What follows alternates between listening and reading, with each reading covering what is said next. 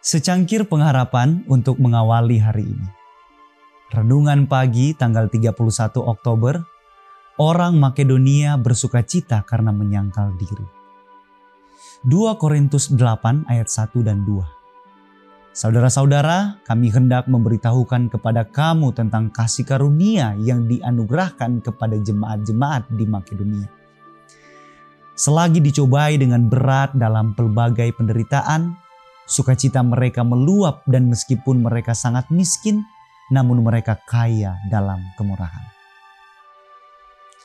Hampir semua orang percaya di Makedonia miskin dalam harta dunia.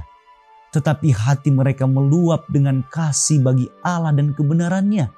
Dan mereka memberikan dengan senang hati untuk menyokong pekabaran Injil. Bila pengumpulan yang umum diambil di jemaat-jemaat bukan Yahudi, untuk meringankan orang-orang Yahudi yang percaya, kedermawanan orang-orang bertobat di Makedonia diberikan sebagai teladan untuk jemaat-jemaat yang lain. Menulis kepada orang-orang percaya di Korintus, Rasul itu menarik perhatian kepada kasih karunia yang dianugerahkan kepada jemaat-jemaat di Makedonia.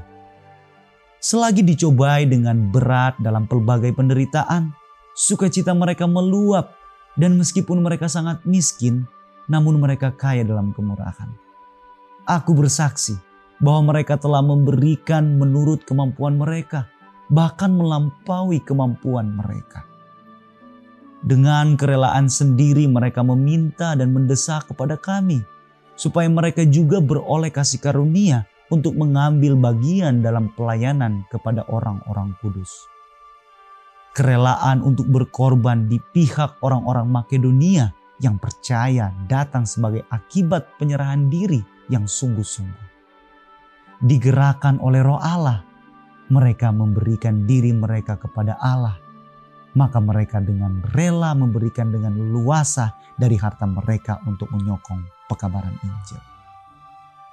Tidak perlu mendesak mereka untuk memberi, Agaknya mereka bersuka dalam kesempatan untuk menyangkal diri mereka sendiri. Malahan keperluan benda-benda dengan maksud untuk menunjang keperluan orang-orang lain. Bila rasul itu hendak menahan mereka, mereka meminta dengan sangat kepadanya untuk menerima persembahan mereka. Dalam kesederhanaan dan ketulusan mereka, dan di dalam kasih akan saudara-saudara, dengan senang mereka menyangkal diri sendiri dan dengan demikian berkelimpahan dengan buah-buah kebajikan. Doa kita hari ini. Marilah kita melakukan penyangkalan diri dengan senang hari. Dan dengan demikian kita dapat bertumbuh lebih baik lagi dalam Tuhan. Amin.